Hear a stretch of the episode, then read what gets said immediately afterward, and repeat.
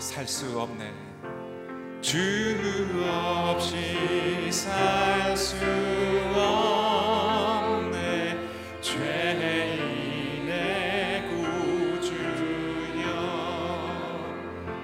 그 귀한 복의 피로 날 구속하 구주의 사랑으로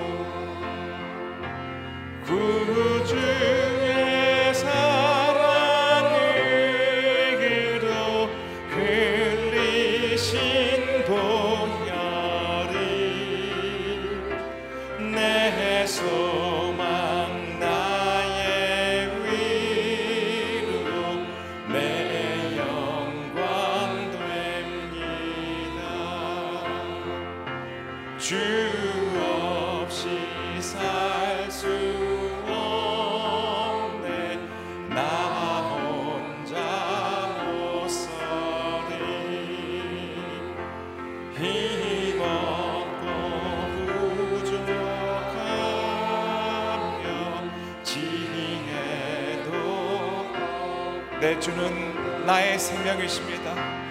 내 주는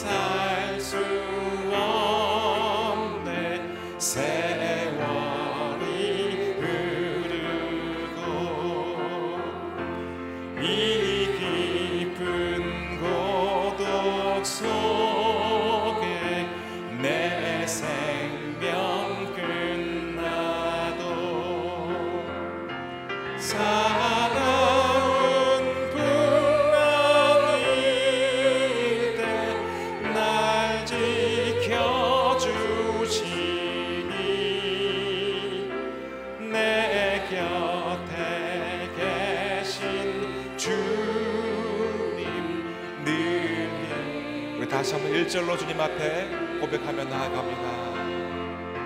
주 없이 살 수 없네. 죄인의 구주여.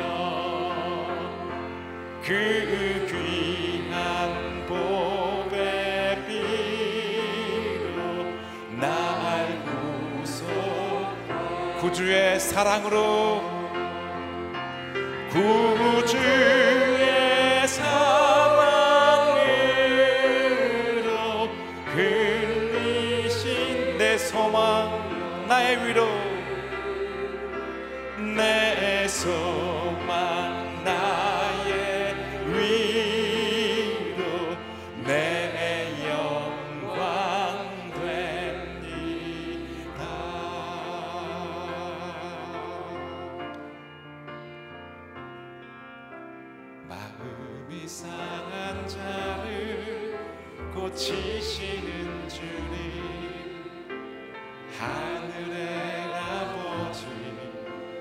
주관하소서. 주의 길로 인도하사 자유케 하소서. 새 일을 행하사 부흥케 하소서. 의에 줄이고 목이 마르니 위에 줄이고 목이 마르니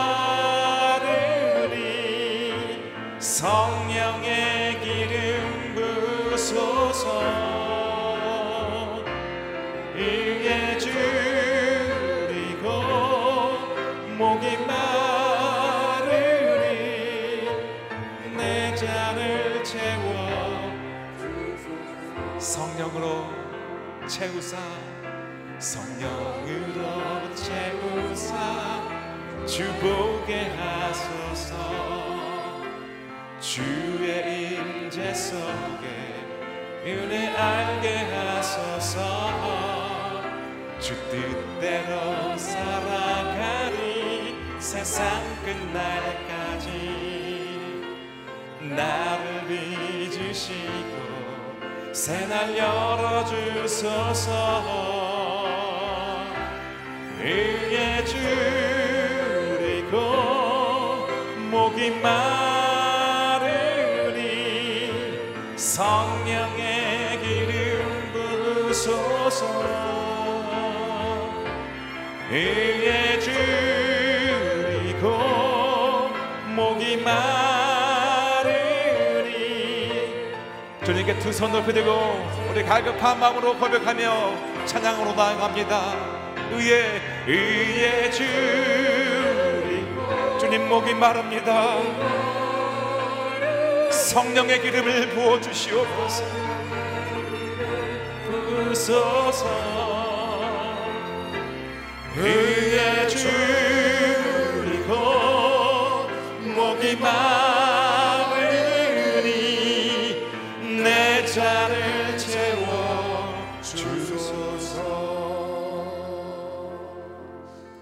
하나님 아버지 감사합니다. 저희가 의에 줄이고 목이 말라 이 자리에 나왔습니다.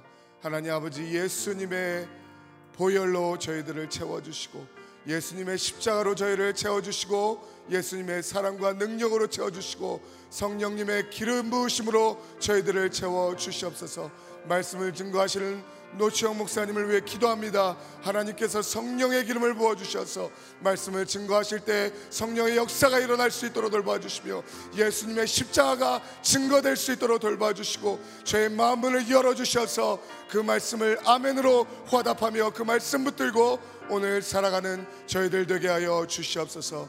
감사합니다. 예수님의 이름으로 기도했습니다. 새벽 기도에 나오신 성도님들 주님의 이름으로 환영합니다. 축복합니다. 오늘 저에게 주신 말씀은 고린도전서 1장 10절부터 17절 말씀입니다. 저와 여러분들이 교독하겠습니다.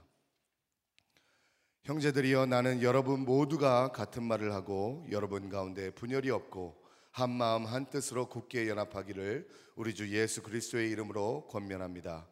내 형제들이여 글로의 집 사람들을 통해 여러분에 대한 말, 곧 여러분 가운데 다툼이 있다는 말을 내가 들었습니다. 내가 말하는 것은 이것입니다. 곧 여러분이 제각기 나는 바울파다, 나는 아볼로파다, 나는 게바파다, 나는 그리스도파다라고 하는 것입니다. 그리스도께서 나뉘었습니까? 바울이 여러분을 위해 십자가에 못 박혔습니까? 또 여러분이 바울의 이름으로 세례를 받았습니까? 내가 하나님께 감사하는 것은 여러분 가운데 그리스보와 가이오 외에는 내가 아무에게도 세례를 주지 않았다는 것입니다. 이는 여러분 가운데 아무도 내 이름으로 세례를 받았다고 말하지 못하게 하려는 것입니다.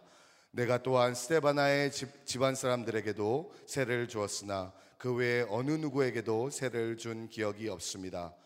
그리스도께서는 세례를 주라고 나를 보내는 것이 아니라 복음을 전하라고 보내셨습니다. 또한 복음을 전할 때 말의 지혜로 하지 않도록 하셨는데 이는 그리스도의 십자가가 헛되지 않도록 하려는 것입니다. 아멘. 이 시간에 노치영 목사님 나오셔서 하나님 말씀 선포해 주시겠습니다.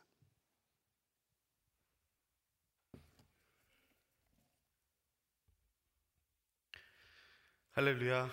어, 귀하신 하나님을 찬양합니다. 어, 5월이 시작되고 어, 저희는 고린도전서 말씀을 묵상 하기 시작했습니다. 어, 고린도전서의 이야기를 우리가 듣게 되면 어, 먼저 뭐 분열이 있다, 다툼이 있다 이런 이야기들을 먼저 하게 됩니다. 오늘 본문 안에도 벌써 분열, 다툼 뭐 이런 이야기들이 어, 나옵니다.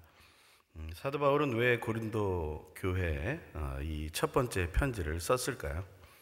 어, 첫 번째 편지를 쓴 이유는 사실은 그들을 사랑하기 때문입니다.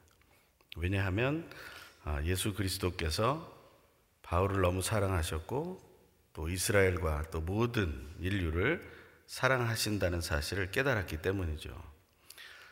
그 사랑을 전하고 싶은 겁니다. 그 사랑을 전하고 싶은 것이 바울의 가장 큰 열망이었다라는 거죠. 한번 따라해 보시죠. 사도 바울은 예수 그리스도의 사랑을 전하고 싶은 간절한 열망이 있었습니다. 그 간절한 열망, 그것이 편지를 쓰게 하죠. 사도 바울 서신에는 한 번도 사랑이라는 말이 빠져본 적이 없습니다. 물론 성경에 굉장히 많은 책에 거의 대부분의 책에 사랑이 나오지만 사도 바울은 그 고백 속에서 사랑이라는 말이 떠나지 않았어요. 물론 베드로나 요한의 서신에도 사랑이란 말이 빠져본 적이 없습니다. 다시 말하면 예수를 믿는 사람이라면 그 중심에 사랑이 늘 가득하고 그 사랑이 전할 수밖에 없는 이유가 된다는 것이죠. 이것이 얼마나 중요한 것인지를 우리는 깨달아야 된다는 것입니다. 그 사랑이 우리 안에 있, 을까라는 고민을 하게 되죠. 어, 온누리 교회는 큐티 하는 교회로 또 유명하죠. 음, 오늘의 큐티라는 책에 보면 큐티에 대한 정의를 이재훈 담임 목사님께서 이렇게 한 줄로 어, 얘기하고 있습니다. 어, 큐티는 하나님께서 나에게 주시는 말씀을 듣는 것입니다. 한번 따라해 보시죠. 큐티는 하나님께서 나에게 주시는 말씀을 듣는 것입니다.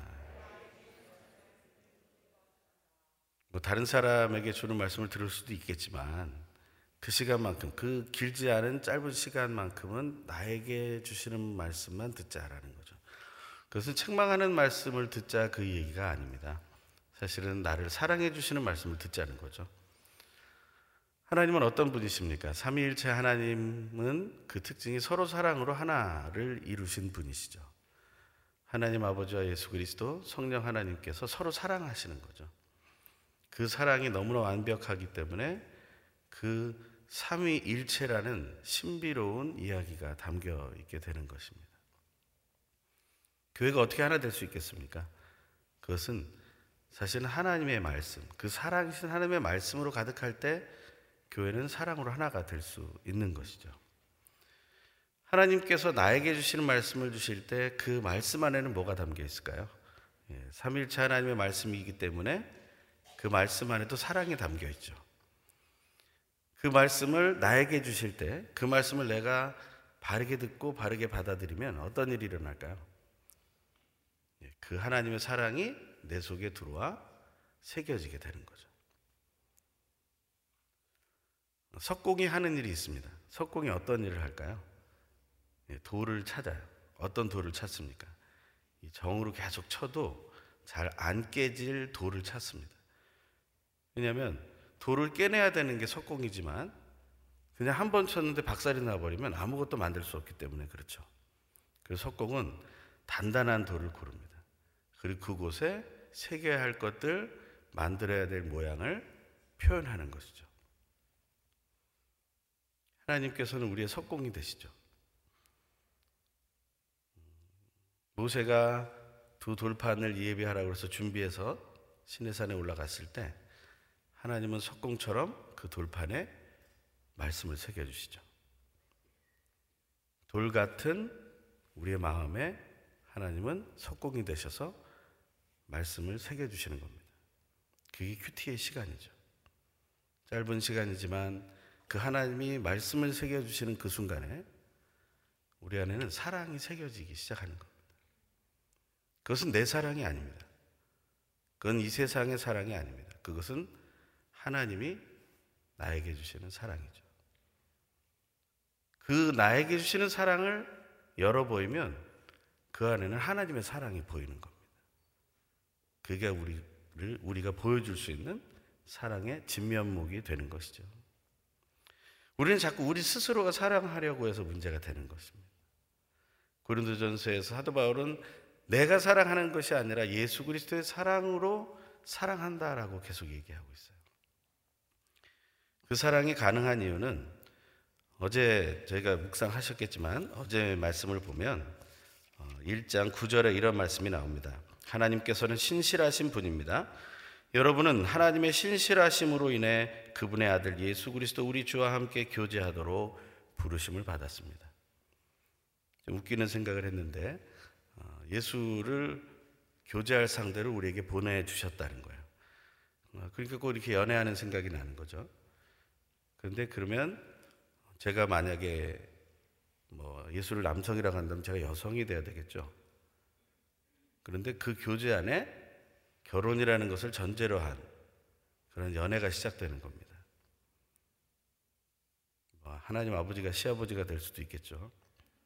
그런 상황에서 어려운 마음이지만 사랑해 주니까 그 사랑을 받으면서 살아가는 거죠. 그 교제가 시작되었다. 사도 바울은 지금 그런 마음으로 교제를 하고 있어요. 그는 결혼을 하지 않았으나 그는 결혼보다 더 깊은 사랑의 교제를 예수 그리스도와 함께 시작했다. 그것이 예수를 믿는 사람들이 할 수 있는 가장 아름다운 사랑이다. 그 교제가 이미 전제가 되었어요. 고린도전서에서 시작을 할 때 그 사랑의 전제가 깔려 있다는 것입니다.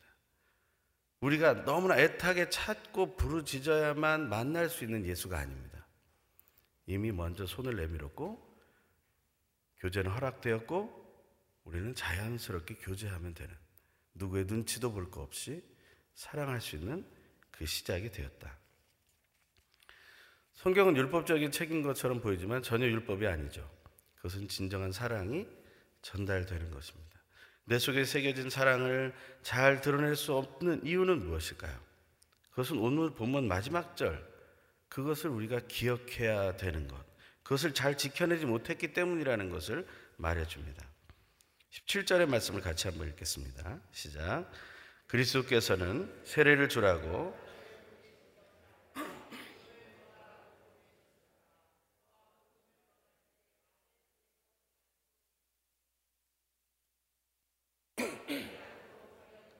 아멘. 그리스도의 십자가가 헛되지 않도록 하는 것이 무엇일까요? 우린 여기에 대해서 간단하게 세 가지를 이야기해 봅니다. 그리스도의 십자가가 헛되지 않는 것. 이 첫 번째는 한 마음과 한 뜻으로 예수 그리스도 이름 안에서 연합을 해야 된다는 겁니다. 다른 것으로 연합할 수 없습니다. 그냥 예수의 이름 안에서 한 마음과 한 뜻이 되는 거죠. 오늘 교회가 큐티하는 교회라면 우리에게는 동일한 말씀이 새겨져 있습니다. 그 말씀이 뭐 몇 절, 구절, 어떤 단어, 어떤 의미 이런 것으로 다양하게 다가올지 모르지만 결국에는 예수 그리스도의 이름과 그 사랑이라는 것으로 통일된다는 것이죠. 하지만 그것을 우리가 서로 인정하지 않기 때문에 자꾸 분열하고 다툼을 하게 된다는 것이죠. 오늘 본문에 보면 12절에 제각기라는 말이 나옵니다. 10절에 분열, 11절에 다툼, 그리고 12절에 제각기. 바울파다, 아볼로파다, 개바파다, 그리스도파다. 왜 제각기라는 말이 나옵니까? 사실 우리는 어쩔 수 없는 존재입니다. 이세 53장 5절에 보면 고난의 종의 노래에 대한 이야기를 하면서 예수 그리스도의 순환을 겪게 되는 이유를 이렇게 설명합니다. 우리는 모두 양처럼 길을 잃고 제각각 자기 길로 흩어져 가버렸지만 길을 잃었기 때문이죠. 우리가 다투는 이유는 예수 그리스도를 잃었기 때문입니다. 사도 요한은 요한복음 14장 6절에서 예수 그리스도에 대해서 이렇게 말하죠. 내가 곧 길이요 진리요 생명이다. 우리는 그 길을 잃어서는 안 됩니다. 우리가 제각각 가는 이유는 자꾸 다른 걸 보기 때문이죠. 그리스도의 십자가 헛되지 않기 위해서는 한 마음과 한 뜻으로 예수 그리스도 이름 안에서 연합하는 그 사랑을 지켜내야 합니다. 두 번째는 무엇입니까? 바로 십자가와 세례의 주체가 예수 그리스도라는 사실을, 사실을 매일 확인하는 거예요. 우리가 믿는 십자가와 세례는 무엇을 얘기합니까? 오늘은 이런 얘기를 하죠. 누가 십자가에 못 박혔습니까? 누가 누구의 이름으로 세례를 줍니까? 바로 정답은 예수죠. 예수가 십자가에 못 박혔고 예수의 이름으로 세례를 받는 것입니다. 그런 믿음의 고백 속에서 우리는 매우 중요한 것을 생각하죠. 예수를 믿는 사람들, 그 사람들의 상징은 무엇인가? 바로 그것은 십자가와 세례라는 것으로 사도 바울은 고린도 교회에 말하고 있는 것입니다. 이 십자가와 세례는 무엇입니까? 바로 그 십자가 세례는 죽음을 말하는 것이죠. 사도 바울은 고린도 전서를 계속해서 써가면서 결국에 우리는 예수를 믿는 사람은 죽어야 된다라는 것을 얘기합니다. 누구와 함께? 예수 그리스도와 함께. 그 죽음의 그 방법은 무엇입니까? 이 세상 사람들이 그 입에서 죽고 싶다라는 말이 터져 나오겠죠. 한국 사람들도 이 죽고 싶다라는 말을 너무 많이 해요. 요즘 아이들도 죽고 싶다라는 얘기를 합니다. 그렇다고 성인이 되면 그 말이 없어지는가? 그렇지 않아. 성인이 돼도 죽고 싶다. 제가 어렸을 때부터 어르신들한테 들은 얘기가 있어요. 늙으면 죽어야 되는데. 오래 사세요. 근데 맨날 늙으면 죽어야 된다고. 왜 그렇게 죽음을 생각할까요? 죽음의 방법을 우리는 알지 못해요. 그 방법을 잃어버린 거예요. 그러니까 자꾸 육체의 죽음만을 생각하게 되는 것입니다. 빨리 이 세상에서 내가 없어지는 것에 대한 생각만을 하는 거죠. 아직 그렇게 미련이 많이 남아있는데, 아직도 내 마음 속에는 뜨거움이 남아있는데, 자꾸 우리는 죽음에 대한 얘기만을 하고 있다는 거예요. 죽음이라는 것은 그렇게 하는 게 아니죠. 예수 그리스도와 함께 십자가에 못 박혀 죽는 것. 그것을 배워야 되는 것입니다. 그것은 무엇일까요? 뭐 이런 얘기를 하죠. 음, 성프란체스코라는 사람한테 사람들이 가서 이제 질문을 했죠. 그리스도인의 덕목에 가장 큰 것이 무엇입니까? 그랬더니 겸손입니다. 두 번째는 무엇입니까? 겸손입니다. 그 세 번째는 무엇입니까? 겸손입니다. 계속 겸손이라는 거죠. 낮아짐이에요. 겸손은 무엇을 얘기합니까? 그러면서 가르치는 자에게 그렇게 얘기하죠. 무덤에 가서 욕을 많이 하고 한번 와봐라. 욕을 하고 왔어요. 어떻습니까? 반응이 없습니다. 그게 겸손입니다. 또 한 번 무덤에 가서 칭찬을 많이 하고 오십시오. 칭찬하고 왔습니다. 어떻습니까? 반응이 없습니다. 그것이 겸손입니다. 우리가 죽었다는 것은 내가 칭찬을 듣건 멸시를 당하건 어떤 상황을 만나건 내가 굳이 반응할 이유가 없다는 것입니다. 그것은 단지 고사성어에 나오는 세옹지마와 같은 그런 변방의 늙은이의 말 같은 이야기가 아닙니다. 어떻게 보면 그 어르신은 절망에 빠지고 모든 인생에 회의를 느꼈기 때문에 아무것도 반응하지 않는 것일 수 있어요. 예수를 믿는 사람들이 그렇게 반응하지 말라는 게 아닙니다. 사도 바울은 명확하게 얘기하죠. 울고 있는 자들과 함께 슬퍼해주고 기뻐하는 자들과 함께 웃어주라고요. 반응을 해야 돼요. 우리는 반응을 해야 되는데 제대로 반응을 하는 게 바르게 죽은 사람만이 할 수 있는 것입니다. 아니면 내 이익을 찾기 위해서 나는 거기에 집중하게 된다는 거예요. 세례는 무엇입니까? 죽음의 상징이죠. 물에 잠겼다가 나오든지 머리에 물을 뿌리든지 관계없이 그것은 머리 꼭대기까지 물이 찼다. 다시 말하면 죽음 속에 들어갔다라는 것을 상징하는 것이죠.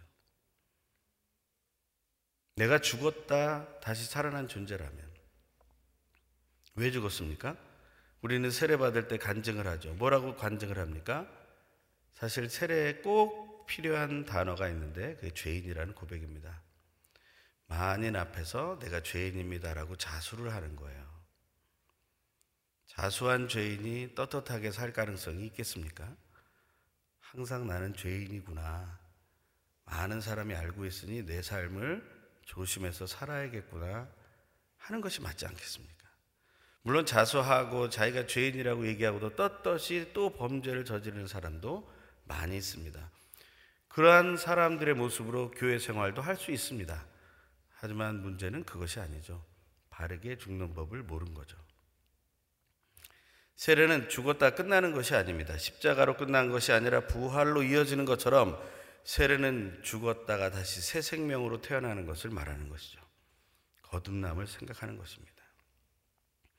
죄인이 십자가 세례를 통해 죽음을 맛보지만 결국에는 부활하시고 승천하시고 하나님 우편에 앉아 계시는 예수 그리스도를 만나게 되고 그와 함께 살아나게 됩니다. 이제부터 내 생명은 다른 생명이죠. 이제부터는 내가 억지로 살아가는 생명이 아닙니다. 예수를 믿은 이후에 하루만 살아도 괜찮아요. 예수를 믿은 이후에 하루도 다 살지 못해도 괜찮아요. 하지만 하나님이 또 하루를 살려주신다면 그 하루마저도 새 생명으로 살 수 있는 하루가 되는 것이죠. 만약에 우리에게 어떤 선고가 내려져서 당신은 얼마밖에는 살지 못한다는 이야기를 들었을 때도 우리는 그 남은 시간만큼은 새 생명을 이 땅에서 누릴 수 있구나라는 행복을 누릴 수 있다는 것이죠. 겪어보지 않았으니 그렇게 말할 수 있을 거라고 생각할지 모릅니다. 하지만 겪어보지 않아도 이미 죽어본 자이기 때문에 말할 수 있는 것입니다. 죽는다는 것은 윤리적으로 온전해진다는 것을 얘기하는 게 아닙니다. 새 사람이 된다는 것은 내가 완벽한 인생으로 다시 태어났다는 것을 말하는 것이 아닙니다. 그것은 하나님께서 다시 살리실 때까지. 다시 말하면 예수 그리스도는 사흘 만에 살리셨지만 우리는 언제 다시 부활을 체험합니까? 예수 그리스도께서 다시 오실 때까지. 다시 말하면 예수 그리스도 다시 오실 때까지 우리는 계속해서 기회가 있다는 것이죠. 그리고 서로에게 기회를 주어야 된다는 거예요. 이 사람이 언제 바뀔까를 여러분이 고민할 일이 아닙니다. 하나님이 고민할 일이죠. 내 자식이기 때문에, 내 부모이기 때문에, 내 가족이기 때문에 내가 관심 가지지 않을 수 없다. 그럴 때 더 기도하십시오. 5월 1일, 2일자 어, 하영주 목사님의 나의 하루라는 이렇게 하루씩 넘기는 것을 보면 이런 고백이 나옵니다. 재물이 없어서 또한 건강을 잃어서 혹은 자녀가 없어서 문제가 아닙니다. 기도가 없어서입니다. 얘기해요. 한 번 더 기도하자는 거죠. 늘 들은 이야기 같지만 그렇지 않습니다. 우리가 그것을 붙들어야 된다는 것이죠. 세 번째는 우리가 이미 읽은 말씀 17절에 나오죠. 예수의 십자가가 헛되지 않게 하는 삶은 복음을 전하는 것을 가장 우선시하는 삶을 얘기하는 것입니다. 무엇을 하든지 복음이 가장 먼저가 되는 거예요. 그 복음은 무엇입니까? 바로 그 십자가의 사랑이에요. 십자가는 저주의 십자가인데 우리는 구원을 묵상하게 하니 사랑의 십자가죠. 우리의 죽음을 묵상할 수밖에 없는 예수의 십자가이지만 대신 죽으셨으니 우리는 생명을 묵상하게 되는 생명의 십자가가 되는 것이죠. 그 복음을 전하는 것. 예수님은 거기에 모든 것을 걸었습니다. 사도 바울은 이런 얘기를 하죠. 사도행전 20장 24절에서 밀레도에서 만난 에베소의 장로들에게 마지막 인사를 하면서 그러나 나는 내가 달려갈 길과 주 예수께서 내게 주신 사명 곧 하나님의 은혜의 복음을 증언하는 사명을 다 완성하기 위해서라면 내 생명을 조금도 귀한 것으로 여기지 않습니다. 하나님의 사랑을 증거하는 것에 우리는 모든 것을 걸어야 된다는 것이죠. 고린도전서를 묵상하면서 올해는 사랑을 계속 묵상해 보십시오. 그 예수의 사랑이 나에게 새겨지는 것을 체험해 보십시오. 그 안에 놀라운 은혜가 담겨 있기 때문입니다. 사도 바울은 고린도전서를 이렇게 마무리합니다. 은사장 13장에서 12장에서 은사장을 얘기하고 더 큰 은사 하면서 사랑장 고린도전서 13장이 나옵니다. 그러면서 14장부터 이런 고백을 해요. 고린도서 14장 1절 사랑을 추구하십시오. 16장 14절 모든 일을 사랑으로 행하십시오. 16장 22절 누구든지 주를 사랑하지 않으면 저주가 있을 것입니다. 주여 오시옵소서. 16장 24절 마지막 절을 이렇게 마칩니다. 그리스도 예수 안에서 내 사랑을 여러분 모두에게 보냅니다. 사랑으로 가득 찬 고린도 전서를 사랑하면서 묵상하십시오. 그리고 여러분 안에 하나님의 사랑이 새겨지고 다른 사람에게 다 보여지는 기적이 일어나길 간절히 소망합니다. 이 시간 우리가 기도할 때 예수의 사랑을 묵상하는 5월이 되게 하여 주시옵소서. 그 사랑을 묵상하는 우리의 가정이 되게 해 주십시오. 오늘이 교회가 되게 해 주십시오. 이 나라 민족이 되게 해 주십시오. 예수 그리스도의 사랑이 돌 같은 우리 마음에 새겨지게 하여 주시옵소서. 우리 소망하는 마음으로 함께 기도하겠습니다. 귀하고 놀라우신 하나님 아버지, 오늘도 우리와 함께 하신 영광 받아 주시옵소서. 우리가 고린도전서의 말씀을 묵상하게 하심에 감사와 찬양을 드립니다. 하나님께서 나에게 주시는 말씀을 들으며 그것을 내가 기억해내고 내가 무언가를 만들어내고 하는 그런 마음으로 묵상할 것이 아니라 하나님 돌 같은 내 마음에 속공이신 하나님께서 그 사랑의 말씀을 새겨 놓으신 그 은혜를 맛볼 수 있도록 하나님께서 도와주시고 인도하시고 새롭게 하여 주시옵소서. 내 마음에 그 사랑의 그 놀라운 마음을 새겨 주시옵소서. 그래서 내 사랑이 아니라 우리의 사랑이 아니라 이 땅의 사랑이 아니라 오직 하나님의 그 사랑, 예수 그리스도의 그 십자가의 사랑, 길을 잃고 헤매는 우리의 마음 속에 새겨져서 이제는 우리에게 보여지는 것은 하나님의 사랑만이 드러나게 하여 주시옵소서. 이 가정의 달 5월에 우리의 가정, 우리의 가족 모두가 그 사랑에 새겨지게 하여 주시옵소서. 그 사랑이 나눠지게 하여 주시옵소서. 우리의 순과 우리의 다락방과 우리의 공동체와 오늘 이 교회가 사랑이 새겨지는 5월이 되게 하여 주시옵소서. 그 사랑이 전파되는 5월이 되게 하여 주시옵소서. 그 사랑만 빛나는 5월이 되게 하여 주시옵소서. 이 대한민국과 북쪽 땅을 위해 기다, 기도합니다.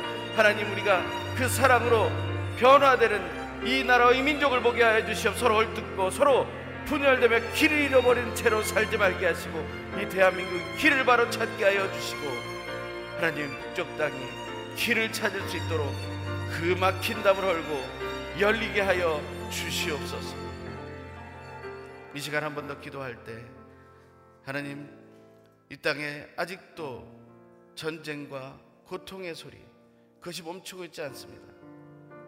우리가 아프가니스탄을 위해 기도했고 미얀마를 위해, 기도했고 우즈베키스탄을 위해서도 기도하고 있습니다.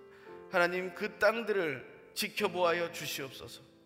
또 코로나19로 인해 아직도 힘들고 어렵지만 그 선교지에서 애쓰고 있는 선교사님들을 위해 기도해 주십시오. 우리가 또 지금 기사화되고 있지는 않으나 우리 북쪽 땅에 우리의 동포들을 위해 그 믿음의 사람들을 위해 기도해 주십시오. 이 시간 우리 각자의 자리에서 주여 한번 간절히 부르며 기도하겠습니다. 주여 할렐루야 하나님 오늘도 우리가 함께 하나님 앞으로 나아갑니다. 하나님께서 우리에게 주신 놀라운 은혜를 맛보게 하여 주시옵소서. 크신 사랑으로 붙들어 주시옵소서. 온전한 은혜로 채워 주시옵소서.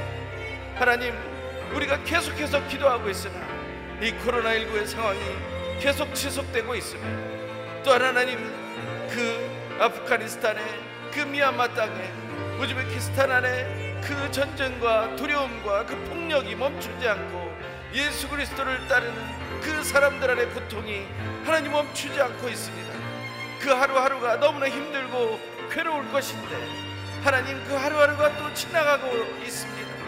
우리에게는 짧게 지나가는 시간이라도 그들에게는 그 하루가 너무나 긴 시간일 텐데 하나님 그들을 붙잡아 주시옵소서. 북쪽 땅에 예수를 믿으며 그 믿음을 지켜가는 한 영혼 한 영혼을 붙들어 주시옵소서. 새 힘을 더해 주시고 하늘의 소망을 주시고 단단한 믿음을 주시고 그리스도의 사랑이 그 안에 새겨지게 하여 주시옵소서. 하나님 그 놀라운 은혜가 이루어질 것을 믿습니다. 하나님 이 땅에 하나님의 나라 그 사랑의 나라가 소망되기 바랍니다 그 십자가의 사랑이 우리의 삶을 통해 드러나기를 소망합니다 간절히 소망합니다 우리의 간절한 기도를 들으신 하나님을 찬양합니다. 우리 안에 예수 그리스도의 그 십자가의 사랑을 새겨 주시옵소서. 그것만을 드러내며 살게 하여 주시옵소서. 그리고 우리가 간절히 기도하는 모든 기도에 응답하여 주시는 하나님을 찬양하오니 우리의 기도를 들어 주시옵소서. 이제는 우리 주 예수 그리스도의 놀라우신 은혜와 하나님 아버지의 결코 끊어지지 않는 사랑하심과 성령 하나님의 교통하심과 위로하심과 온전케 하심의 역사가 오직 사랑만이 내 속에 그 삼위일체 하나님의 사랑만이 내 속에 새겨지고 예수 그리스도의 십자가만 사랑만이 새겨지기를 소망하는 이 자리에 모인 한 영혼 한 영혼들의 머리 위에 영상으로 이 새벽 기도에 참여하는 한 영혼 한 영혼의 머리 위에 우리의 모두의 가정 가문 우리의 삶의 모든 순간 일터 학업 위에 우리의 비전 위에 대한민국과 북쪽 땅 위에 선교사님들과 가정 위에 지금부터 영원토록 항상 함께 계시옵기를 간절히 축원하옵나이다. 아멘.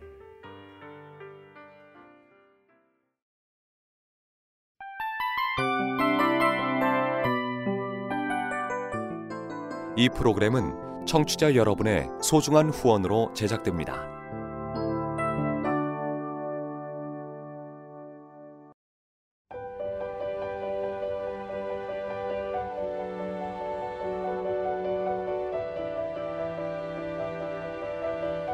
세상에는 수많은 교회들이 있지만 더 깊이 있는 말씀 강해를 찾기 위해 크기로만 교회를 선정하지 않습니다. 보다 좋은 영적 콘텐츠를 더 많이 나누기 위해 방송비를 받지 않습니다. 1년 365일 복음만 전하고 싶어서 우리는 광고를 하지 않습니다. 온누리의 복음을 땅끝까지 CGN TV와 함께 땅끝 선교사가 되주세요.